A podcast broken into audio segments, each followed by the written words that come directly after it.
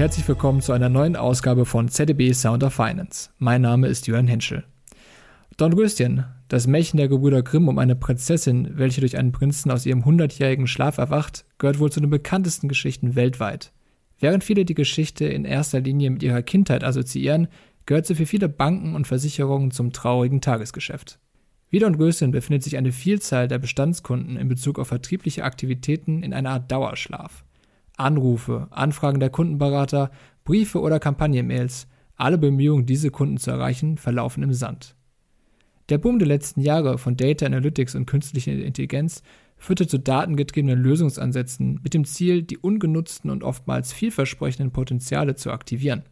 Viele der Ansätze fußen auf der Idee, durch die Analyse von großen Datenmengen die Produkt- und Kanalpräferenzen der Kunden zu identifizieren. Mithilfe dieser Informationen sollen Banken und Versicherungen in der Lage sein, ihre verloren geglaubten Stammkunden aus dem Reich der Träume zurückzuholen. Doch trotz großer Erwartungen um den Einsatz modernster Technologie liefern die beschriebenen Ansätze oftmals nicht die gewünschten Ergebnisse. In der heutigen Episode wollen wir uns mit den Hintergründen für die ausbleibenden Ergebnisse beschäftigen. Zudem wollen wir erläutern, warum Data Analytics und künstliche Intelligenz trotz allem sinnvolle Methoden für die Kundenaktivierung bereitstellen. Und zuletzt wollen wir einen möglichen Lösungsansatz skizzieren. Und um all dies gewährleisten zu können, möchte ich nur meinen heutigen Gast ganz herzlich begrüßen. Sebastian, herzlich willkommen bei ZDB Sound of Finance. Vielen Dank, dass ich da sein darf, Julian. Sebastian, gib doch den Hörern eine Chance, dich kennenzulernen und stell dich einmal ganz kurz vor. Herzlich gerne. Ähm, ich heiße Sebastian und bin bei ZDB für das Thema, wie du schon sagtest, Data Analytics und künstliche Intelligenz verantwortlich. Das heißt, in meiner Rolle als Senior Manager begleite ich einerseits Projekte zum Thema Data Analytics und künstliche Intelligenz, das heißt in der direkten Zusammenarbeit mit Kunden. Andererseits liegt aber auch mein Fokus darauf, Meinungsbilder, Perspektiven zu entwickeln, wie sich das Thema denn künftig weiterentwickeln kann. Das begleitet mich nun schon in den letzten Jahren und äh, glaube ich auch begleitet mich erfolgreich. Und vielleicht als kurzen Schmankerl an dieser Stelle, wie bin ich überhaupt zu diesem Thema gekommen? Das könnte ganz interessant sein. Also mich interessiert es auf jeden Fall. Tatsächlich hatte ich vor fünf Jahren mal Gelegenheit, mit dem Chief Digital Evangelist von Google zu sprechen. Äh, damals hatte ich mich zwar schon mit Themen rund um Digitalisierung auseinandergesetzt, aber tatsächlich das Thema künstliche Intelligenz noch nicht ganz in dieser Tiefe durchdrungen. Ja, es war bekannt über Amazon, da gibt es was, was bedeutet das? Und nach etwa einem halbstündigen Gespräch mit ihm war mir relativ klar, dass wenn das ganze Thema so weitergeht, wie er prophezeit, und das würde ich mal unterstellen bei Google, dann wird in zehn Jahren echt eng, ob es noch so Banken gibt oder ob die Banken noch so aussehen, wie wir denn glauben, dass sie aussehen. Ja, ähm, das war für mich dann Anlass, tatsächlich zu sagen, das ist ein Thema, mit dem man sich befassen muss. Und äh, nicht nur ich bin diese Ansicht, sondern wie beim Markt sehen, das ist auch ein brennendes und heißes Thema. Es ist wirklich interessant, wie du an das Thema angeführt worden bist. Ähm, vielleicht nicht ganz so angenehm, wie man sich das sonst so vorstellt, durch reines Interesse, sondern ein bisschen auch durch Not, aber soll jetzt an dieser Stelle erstmal egal sein. Du hast uns jetzt aber schon eine gute Überleitung zu dem Thema selbst gegeben. Ähm, du hast jetzt gesagt, du hast dich jetzt fünf Jahre mit der Thematik auseinandergesetzt. Vielleicht kannst du uns allen mal einmal so eine allgemeine Einleitung in das Thema Data Analytics, Big Data und wie künstliche Intelligenz da reinpasst geben. Herzlich gerne. Tatsächlich ist das so, dass alle Begriffe, die du gerade genannt hast, sehr, sehr oft synonym verwendet werden. Was heißt das? Ähm, wenn jemand von künstlicher Intelligenz spricht, meint er automatisch immer auch Big Data und Data Analytics mit. Und ähm, das wird oft äh, umeinander geworfen, zusammengeworfen, ohne wirklich genau zu trennen, was steht denn dahinter. Mein Verständnis wäre an der Stelle tatsächlich zu sagen, Big Data ist alles, was rund um das Datensammeln geht, um das Sammeln von großen Datenmengen, was dank äh, Digitalisierung, dank äh, Mobile First auch mittlerweile zunehmend möglich ist, äh, zu allen möglichen Punkten Daten zu sammeln. Analytics bedeutet schlicht und ergreifend, die Daten auch zu nutzen, zu verwenden, um wieder Insights rauszugenerieren. Jetzt könnte man sagen, als Sonderfeld künstliche Intelligenz nicht nur diese eine Richtung vorzugeben. Ich habe einen Datenpunkt und was lese ich daraus, sondern idealerweise auch äh, Algorithmen zu nutzen, um selbst lernend die Systeme immer weiter zu verbessern. Das mal vielleicht als grobe Definition. Okay, also die Begriffe werden oft synonym verwendet, sind es nicht. Das hast du jetzt gerade gut herausgestellt. Ähm, jetzt ist meine persönliche Wahrnehmung, dass insbesondere Data Analytics und Big Data, künstliche Intelligenz vielleicht noch nicht so sehr, aber sagen wir mal so, die Themen sind ja jetzt nicht neu und gerade vom Himmel gefallen. Mhm. Ähm, es mhm. gibt ja schon Artikel, die vor X, also ich glaube schon vor fünf Jahren, äh, schon bevor du damit begonnen hast, äh, die Möglichkeiten äh, gepriesen haben, die mit diesen Technologien mit einhergehen. Nun hat äh, ZDB in den letzten Jahren weiterhin Positionspapiere dazu veröffentlicht. Und ähm, jetzt ist so ein bisschen die Frage, die man stellen könnte, wie kommt es, dass jetzt immer noch Positionspapiere dazu veröffentlicht werden müssen? Mhm. Sehr gute Frage. Ähm, Warum ist das so? Also zunächst mal hast du vollkommen recht. Wenn man es genau nimmt, könnte man sagen, dass eine normale Regression, lineare Regression, jeder von uns aus dem Schulmathematikunterricht kennt, äh, dass das eines der ersten Machine Learning Verfahren war. Also insofern hast du vollkommen recht, wenn du sagst, ähm, das Thema ist nicht neu. Und äh, tatsächlich hört man auch hin und wieder von Kunden das Zitat, das sei doch im Endeffekt nur alter Wein in neuen Schläuchen. Ähm, was ist, glaube ich, dazu zu sagen? Ähm, das ist ja der Grund, warum es weiter Positionspapiere gibt es gibt, es gab in der Vergangenheit und es gibt weiter einen enormen technologischen Fortschritt, der teilweise auch erst jetzt, trotz 20 Jahre Forschungshistorie, gewisse Entwicklungen, gewisse Möglichkeiten zur Nutzung, also Anwendungsfälle überhaupt erst möglich macht. Das heißt, die Verarbeitung von großen Datenmengen ähm, ist relativ neu wir können jetzt alle privat an unsere Excel-Erfahrungen denken. Bis, glaube ich, vor acht Jahren war es gar nicht möglich, eine Million Datensätze reinzulegen. Man kann sich jetzt vorstellen, dass die durchschnittliche Bank da relativ schnell an Grenzen kam, wie man denn mit sowas umgeht. Insofern ist es noch eine Entwicklung und warum ist es auch weiter relevant? Ich glaube, wir sind noch beim Weitem nicht am Ende dieser Entwicklung. Also ich glaube, das wird noch immer weitergehen. Es werden noch Neuerungen geben und es werden ehrlicherweise noch Neuerungen geben, bei denen wir in zehn Jahren feststellen, wow, das hätten wir nicht gedacht. Also du argumentierst jetzt sehr stark in Richtung ähm, neue technologische Möglichkeiten, die sich ergeben haben über die letzten Jahre. Ähm, kann, können auch Organisationen oder die Wandlungen in den Organisationen, die Transformation selber äh, Grund dafür sein, dass sich diese Technologien erst äh, so langsam etablieren? Natürlich ist es ein Grund. Also aus Projekterfahrung, aber auch äh, tatsächlich würde ich sagen, kann das jeder Einzelne, der sich mit dem Thema auseinandersetzt, mal einen Zeitungsartikel liest, nachvollziehen. Der Gedanke ist da oft, was bedeutet denn künstliche Intelligenz? Ich glaube, das ist ein Begriff, der teilweise gehypt wird, muss man offen sagen. Andererseits aber auch ein gewisses Furcht- oder Angstelement in sich trägt spätestens seit einem Film wie Terminator, bei dem dann die künstliche Intelligenz äh, sich anstrengt, äh, die Weltherrschaft zu übernehmen, ist da, glaube ich, immer so ein gewisses ungutes Gefühl dabei. Und ähm, was jetzt hier vielleicht ganz lustig klingt, auf die tatsächlich gelebte Praxis zu übersetzen, ähm, gerade dieses Thema fragen sich viele Mitarbeiter in Banken beispielsweise, wird es meinen Job noch geben, wenn denn künstliche Intelligenz voll eingesetzt wird? Und ich glaube, das ist für jeden Einzelnen von uns nachvollziehbar zu sagen äh, oder nachvollziehbar, das anzuerkennen. Die Frage ist, was antworten wir darauf? Was ist denn einerseits von Banksicht oder auch wir als Berater, was ist denn unsere Meinung dazu? Hm.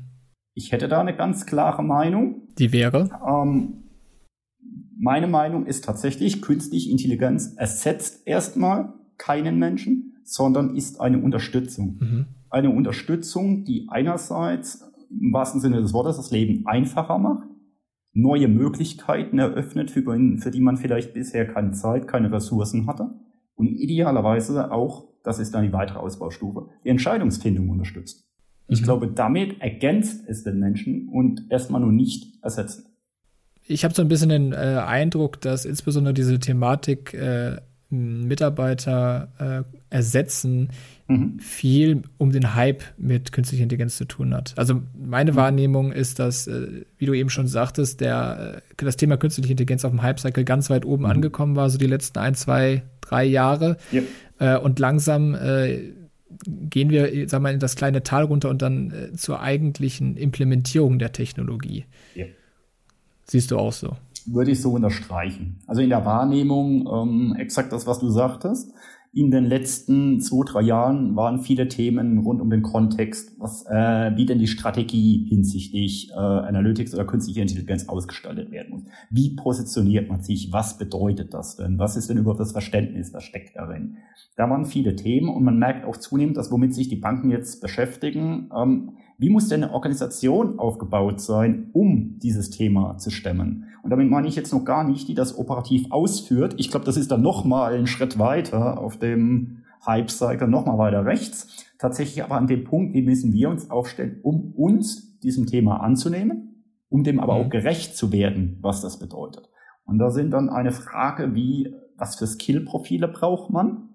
Um die Antwort vorwegzunehmen, andere als man heute hat bei vielen Banken.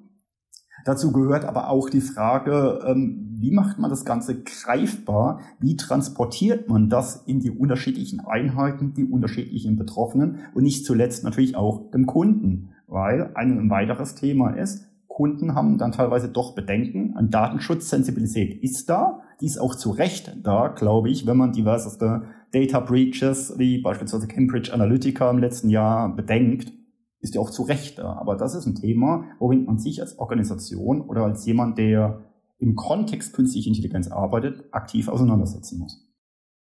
Also so wie du das gerade beschreibst, gibt es dann eben doch noch einige Baustellen, die äh, bearbeitet werden müssen. Es gibt wohl schon die ersten Use Cases, die wohl auch funktionieren, aber diese Use Cases müssen, mhm. wie du ja auch schon sagst, erstmal in der Organisation eingebettet werden, sodass die auch auf Dauer äh, funktionieren. Ja.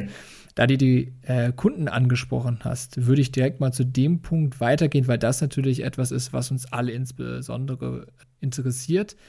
Ähm, Vielleicht noch einen Satz dazu.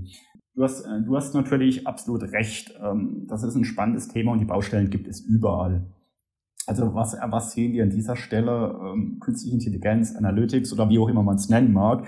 Ich erlaube mir jetzt selbst diese Ungenauigkeit, äh, das alles mal in einen Topf zu werfen und munter durchzurühren. Aber man findet an jeder Stelle, sei es ne, selbst außerhalb von Banken, in anderen Unternehmen, Anfasspunkte, Ansatzpunkte, bei denen man das einsetzen kann. Was bedeutet das? Eine Herausforderung ist sicherlich, wo macht man das? Weil unser Credo, unser Credo meine ich damit, äh, tatsächlich die Community, damit arbeitet, think big, start small, also eine klare Vision haben, wo man denn eigentlich hin möchte. Aber um das erlebbar zu machen, um Hindernisse, beispielsweise das Mindset, äh, Ängste, die damit verbunden sind, aber auch Überzeugungsarbeit gegenüber dem Kunden leisten zu können, äh, soll man tatsächlich mit kleinen Nuggets anfangen und den Erfolg dann nutzen, um weiter das voranzutreiben. Ich denke, das ist äh, insbesondere wichtig, um Vertrauen aufzubauen und wie gesagt, die ersten Resultate dann irgendwie mal auch mal zu sehen, das Ganze einmal greifbar zu machen, weil das Thema ja grundsätzlich schon sehr abstrakt ist. Genau. Ähm, jetzt hast du mehrere Baustellen genannt. Äh, mhm. Ein, äh, eine Baustelle ist ja bei allen Unternehmen immer das Thema Kunden. Und ich hatte es ja schon in der Einleitung erwähnt, äh, insbesondere die Aktivierung von äh, wie ich es beschrieben habe, schlafenden Bestandskunden ist ja ein Thema, was, glaube ich, so jede ähm, Industrie bewegt, die Finanzbranche aber insbesondere. Äh, so zumindest äh, habt ihr es in eurer Studie oder in eurem Positionspapier formuliert. Kannst du beschreiben, warum insbesondere die Bankenbranche äh, darunter leidet? Mhm. Also vielleicht erst kurz, warum Kunde? Ich glaube, äh, eigentlich leicht herzuleiten. Ähm, was der Kunde spürt, generiert relativ schnell Impact, um es im Beraterdeutsch auszudrücken. Bedeutet, es wird relativ schnell ein sichtbarer Wert geschaffen, ein greifbares Ergebnis. Demnach ist das, glaube ich, auch eine beliebte Stelle.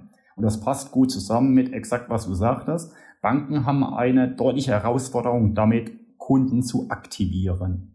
Woher kam das, glaube ich, in der Historie? Banken hatten die letzten Jahre oftmals die luxuriöse Situation, dass die Kunden zu ihnen kamen weil Banken oft der einzige Dienstleister waren, der sich mit dem Thema Zahlung, Abwicklung, Krediten sowas auseinandersetzen konnte. Wenn man jetzt in den letzten zehn Jahren schaut, kamen Plattformen, andere Anbieter, die Alternativen, Substitute angeboten haben und Banken mussten zunehmend überlegen, was mache ich denn? Für eine Vielzahl der Kunden war es aber tatsächlich bequemer, nicht mehr auf das Bankprodukt zurückzugreifen, sondern sich alternative Wege zu suchen. Und man konnte sich jetzt vorstellen, das Beispiel von Don Rösten fand ich gut, die schlummern jetzt in irgendwelchen Karteien. Da steht dann ein Name, da steht vielleicht noch eine Adresse, bei der man gar nicht weiß, was das, ob die noch aktuell ist. und die Banken müssen nun damit arbeiten oder eben nicht arbeiten. Das ist eine strategische Entscheidung, aber gegeben Themen wie Niedrigzinsumfeld, äh, Unsicherheit, sicherlich auch ein Kostendruck, äh, wird das zunehmend eine, ein relevanter Stellhebel, den man angehen sollte als Bank, sich drum kümmern, diese Kunden, die man vielleicht bisher nicht so ganz beachtet hat, mal genauer unter die Lupe zu nehmen. Und genau dafür, um die Kunden äh, unter die Lupe zu nehmen und idealerweise auch wieder für sich gewinnen zu können. Genau dafür soll ja, äh, sollen ja die beschriebenen Technologien, Data Analytics äh, und künstliche Intelligenz verwendet werden. Genau. Äh, wie sind da die bisherigen Erfahrungen in der Industrie? Ich hatte es ja mhm. schon ein bisschen angerissen. Sie mhm. sind verhalten, würde ich es beschreiben? Ja, ähm, die Erkenntnis schließen da auch. Wir haben erstmal analysiert, was ist denn tatsächlich das Problem bei den Kunden.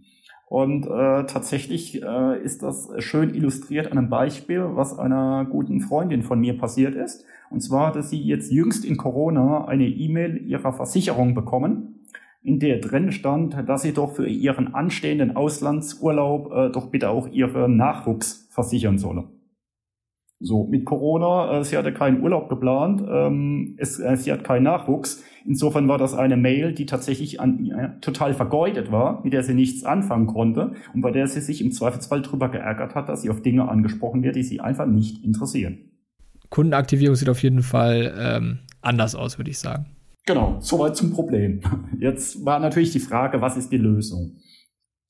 Ähm, treffend gesagt, Analytics ist an der Stelle nicht neu. Das heißt, um das Thema Produktaffinitäten oder um das Thema Kanalaffinitäten. Sprich, ähm, ist der Einzelne affin dafür oder gut ansprechbar auf eine Kreditkarte oder einen Ratenkredit? Und äh, sollten wir da besser eine E-Mail schreiben, anrufen oder uns physisch treffen? Ich glaube, sowas gibt es nun tatsächlich schon seit ein paar Jahren. Da gibt es auch ganz gute Modelle. Äh, tatsächlich, wenn man sich das aber mal überlegt, nur zu wissen, worauf ich einen anspreche und das Medium sagt mir immer nur nicht wie. Und das war tatsächlich der Punkt, den wir bei den meisten Banken als fehlend festgestellt haben. Also es gab keine Überlegung, ähm, wie bringe ich eigentlich rüber, um welches Produkt es geht. Man könnte jetzt sagen, ähm, eine Ansprache funktioniert darüber, dass man das Interesse weckt. Das lernt jeder Bankkaufmann. Interesse wecken. Aber wie finde ich das Interesse über einen Kunden raus? Und noch schlimmer, wie finde ich das Interesse über einen Kunden raus, den ich eigentlich gar nicht kenne, weil er nur eine Karteileiche bei mir ist? Und genau dafür äh, hatten wir äh, gemeinsam mit Kollegen, ähm, die aus technischer Seite sich dem annähern. Wir hatten Kollegen, die sich aus methodisch quantitativer Seite sich dem annähern, mit äh, Kollegen, die sich aus, äh, man könnte sagen, strategisch organisatorischer Seite oder bankfachlicher Seite dem annähern, zusammengebracht und gemeinsam einen Ansatz entwickelt, den man Kundenaktivierung mit Motivermittlung nennen kann. Das hört sich auf jeden Fall sehr interessant an. Ähm, sehr schön hier auch zu sehen, wie die unterschiedlichen Disziplinen dann bei diesen Thematiken äh, doch immer zusammenarbeiten müssen, um dann irgendwie einen Erfolg zu erzielen. Äh, das nur nebenbei mal eingeschoben. Wie funktioniert dieser motivgetriebene Ansatz, den ihr entwickelt habt? Tatsächlich war ganz spannend, ähm, mal zu beobachten, was treibt denn Käufer.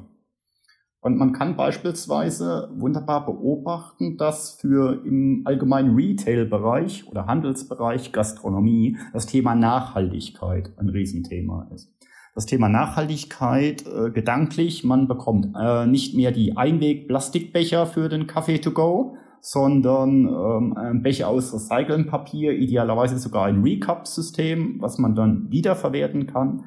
Und wir haben uns mal überlegt, woran erkennt man das eigentlich? Woran erkennt man eigentlich beim Kunden das Thema Nachhaltigkeit?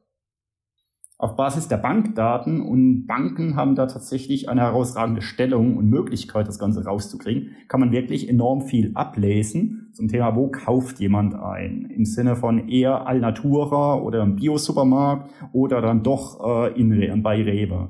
Spendet jemand eher an Greenpeace, den World Wildlife Fund, äh, die Grünen oder tatsächlich offensichtlich Benzinrechnungen von mehreren hundert Euro im Monat? Also das gibt schon mal gewisse Indikationen, die man ableiten kann. Jetzt ist es natürlich nicht ganz so einfach, ähm, das auf Nachhaltigkeit zu ziehen oder das zu validieren. Aber tatsächlich gibt es hier Methoden, dank künstlicher Intelligenz, ganz genau für den Fachmann K-Means, Clustering-Algorithmen, die man da drüber laufen kann, um mal zu sagen, für jeden Einzelnen, was steckt denn so an Labels, an Motivlabels hinter einem?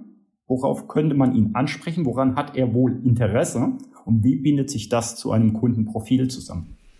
Und äh, jetzt hattest du das eine Beispiel mit der Nachhaltigkeit einmal schön herausgearbeitet. Mhm. Was sind noch andere Motive, mit denen ihr euch beschäftigt habt? Oder was können andere, was können andere Motive sein? Ohne, ohne jetzt allzu viel zu verraten, kann man sich auch vorstellen, dass beispielsweise die Soziomilieus äh, da ziemlich in eine ähnliche Richtung gehen, die dann beispielsweise hedonistische Tendenzen sehen. Das heißt, das ist jemand, der sehr Luxus, konsumorientiert ist, im Zweifelsfall Geld ausgibt, weniger auf Vorsorge achtet. Ähm, wir stellen eben Nachhaltigkeit als sehr signifikantes Kriterium fest. Das könnte aber auch beispielsweise Partikularinteressen oder besondere Interessen sein, wie beispielsweise Reise, Fernweh hatten wir das genannt dass es jemand ist, den es sehr raustreibt, der sehr mobil ist, ähm, der nach Erfahrungen strebt und für den dann beispielsweise eine Bank, man könnte sagen, Erfüllungsgehilfe ist, genau diese Erfahrungen zu machen. Und je nachdem, ähm, welche Rolle die Bank dann im Leben einnimmt, um diese Wünsche, diese Bedürfnisse, diese Interessen zu erfüllen, passt ja ein anderes Produkt. Dem Hedonisten, der ist vielleicht eher äh, für Produkte ansprechbar, die einen schnellen Konsum erlauben, sprich eine Kreditkarte, vielleicht ein Kredit bei größeren Anschaffungen, ähm, eine gute Verfügbarkeit, relativ schnell Apple Pay bereitzustellen. Die Reisende ist, äh, denkt vielleicht eher langfristiger im Sinne von größere Reisen. Wann plane ich das ein? Das ist dann eher die Bekleidung an dieser Stelle. Und äh, nachhaltig oder risikoavers geht dann tatsächlich mehr in die Richtung Absicherung. Also tatsächlich merkt man da auch schon wieder, was könnte denn passen. Und wir haben die Erfahrung gemacht mit ersten Kunden, mit denen wir das verprobt hat, wenn man das zusammenbringt, das passende Produkt über einen passenden Kanal und auch noch in den richtigen Rahmen einbettet, sodass der Kunde sich angesprochen fühlt, erhöht dann die Ansprache, Wahrscheinlichkeit, dass er darauf reagiert, aber auch tatsächlich den effektiven Absatz. Die Banken sprechen oft von Conversion Rate signifikant. Äh, bei wie vielen Kunden habt ihr schon testen können, beziehungsweise sind schon neue Projekte dazu in der Pipeline? Es sind tatsächlich, wir machen das gerade parallel bei vier Kunden. Mhm. Äh, wir hatten jetzt zwei sehr erfolgreiche Piloten bei denen wir dann auch die Modelle validieren konnten. Okay, das war im Prinzip eine Art Vorstudie und äh, die wird dann in den nächsten Schritten dann weiter ausgebaut. Genau, wobei man natürlich sagen muss, ähm, dadurch genau dieses Individuelle der Kunden spiegelt sich auch in den Modellen wieder. Mhm. Das heißt, es gibt da kein One-Size-Fits-All an dieser Stelle, sondern der Kundenstamm an jeder Bank sieht da etwas anders aus. Man kann sich, glaube ich, vorstellen, eine Bank, die in einer eher ländlichen Region ist, hat dann doch etwas anders geprägte Klientel als äh, eine Großstadtbank. Das sehen wir dann tatsächlich auch in den Ergebnissen. Genau, das wäre, das ist eigentlich eine gute Überleitung zu dem, zu dem nächsten Punkt, beziehungsweise noch zum letzten Punkt. Jetzt äh, haben wir so ein bisschen verstanden, was die Idee, das Konzept des, des Ganzen ist. Die Frage ist ja, ähm, wie setzt man dieses Konzept jetzt um? Du hast ja bereits erwähnt, dass es äh, ja sehr institutsspezifisch ist aufgrund von vielen Faktoren. Äh, was ist euer Ansatz, um dieses Konzept dann in einer Organisation äh, zu implementieren? Das Schöne an dem Ansatz ist, äh, genau wie die Herausforderung jeweils dahinter hängt, ist auch der Ansatz äh, individuell schneiderbar. Warum? Ähm, wenn man beispielsweise mal schaut, äh, im Sparkassenlager gibt es bereits ein sehr gutes Angebot. Insofern wirkt äh, das Modul, was wir hier beisteuern, ergänzend oder verbindend zu bereits bestehenden Modulen. Man hat den Vorteil, dass es relativ einfach integrierbar, einfach ergänzbar ist zu dem bestehenden Modell, was natürlich einfach macht, ähm, das einerseits technisch in die Systeme zu kriegen, aber auch bei den Mitarbeitern, die entsprechend damit arbeiten müssen, umzusetzen. Das Zweite an diesem Gedanken ist, ähm, wir haben sehr gute Erfahrungen damit gemacht, gar nicht alles auf einmal im Sinne von äh, totale Disruption, äh, den kompletten Kundenstamm umkrempeln und jetzt sieht es ganz anders aus, sondern kleinere Schritte zu sagen, äh, mit Banken gemeinsam während typischen Kampagnen, die sie fahren, bei dem beispielsweise gesagt wird, jetzt äh, im Sommer ist häufig eine Ratenkreditaktion einfach um Urlaubsreisen, die Finanzierung von Urlaubsreisen nochmal anzubieten, da tatsächlich zu integrieren. Ähm, warum da zu integrieren? Weil wir bewusst sagen, das nebenher laufen zu lassen, also neben der klassischen Kampagne und dann nicht auch über A-B-Testing zu zeigen, was für ein Erfolg, was für eine Macht dahinter steht, ein solches äh, Modell noch ergänzend zu haben. Und das erhöht dann auch wieder, vorhin hatten wir es erwähnt als Herausforderung, äh, die Chance, dass es eine Organisation akzeptiert und auch adaptiert wird. Das hört sich soweit vielversprechend an. Ich habe mitgenommen, Sparkassen sind bereits äh, auf dem ersten Weg. Man kann anscheinend die, das Konzept äh, modular anbinden an bereits bestehende Infrastrukturen, äh, was natürlich dann die Adaption und auch Integration äh, deutlich erleichtert. Und ähm, du hattest ja bereits erwähnt, äh, die Ergebnisse sind vielversprechend und ähm, anscheinend auch vielversprechender als andere, Modi äh, andere Ansätze, die nicht motivgetrieben sind. Genau. Ich möchte jetzt aber gar nicht nur Sparkassen hervorheben, also sowohl der Genosektor als auch bei diversesten Großbanken sehen wir analoge Vorgehensweisen. Da mag sich vielleicht im Reifegrad geringe Unterscheidungen geben, aber diese Andockfähigkeit, dass die Überlegungen oder sagen wir mal das Bewusstsein, dass das ein absolut relevantes Thema ist, wird durchweg geteilt. Siehst du da ja, irgendeinen Vorreiter in Deutschland in der Finanz- und Versicherungsindustrie? Hm, sicherlich merkt man, glaube ich, eines, dass gerade Großbanken oftmals über sehr hohe Budgets verfügen, die sie an dieser Stelle investieren ich glaube aber auch, der Vorteil, den Sparkassen oder Genossenschaftsbanken an dieser Stelle haben, dass sie über einen enorm großen Marktanteil, eine, über eine enorm große Kundenzahl verfügen, dass das tatsächlich nochmal ein Stellhebel ist, bei dem, sofern es denn überhaupt noch so ist, äh, das lasse ich jetzt mal bewusst offen, ähm, sehr schnell aufholen können. Das waren auf jeden Fall sehr interessante Einblicke in das Thema. Sebastian, vielen Dank dafür, dass du dir die Zeit genommen hast, äh, uns die ganze Thematik einmal näher zu bringen. Ich, mir persönlich hat es sehr gut gefallen. Ähm, ich hoffe unseren Hörern auch. Wenn sich jetzt jemand für das Thema interessiert und sagt, Mensch, äh, der Sebastian, der hat es ja so wunderbar erklärt, ich, mich für das Thema begeistert, äh, wie können die Leute denn dann ähm, auf dich zukommen? Herzlich gerne. Ich glaube, unter Sebastian Brecht äh, findet mich auf den typischen Social Media Kanälen, LinkedIn, ähm, Xing kann man gerne finden. Es sind auch meine Kontaktdaten für Telefon oder E-Mail auch nochmal auf der ZDB-Website. Relativ einfach zu finden, bei dem man dann auch die Studie nochmal runterladen kann und gerne im Detail lesen. Ja, und ich bin gerne bereit für einen Austausch an dieser Stelle. Wunderbar. Dann würde ich sagen, lasse ich unsere Hörer und äh, danke dir vielmals, Sebastian, dafür, dass du bei uns warst. Danke dir. Danke fürs Zuhören.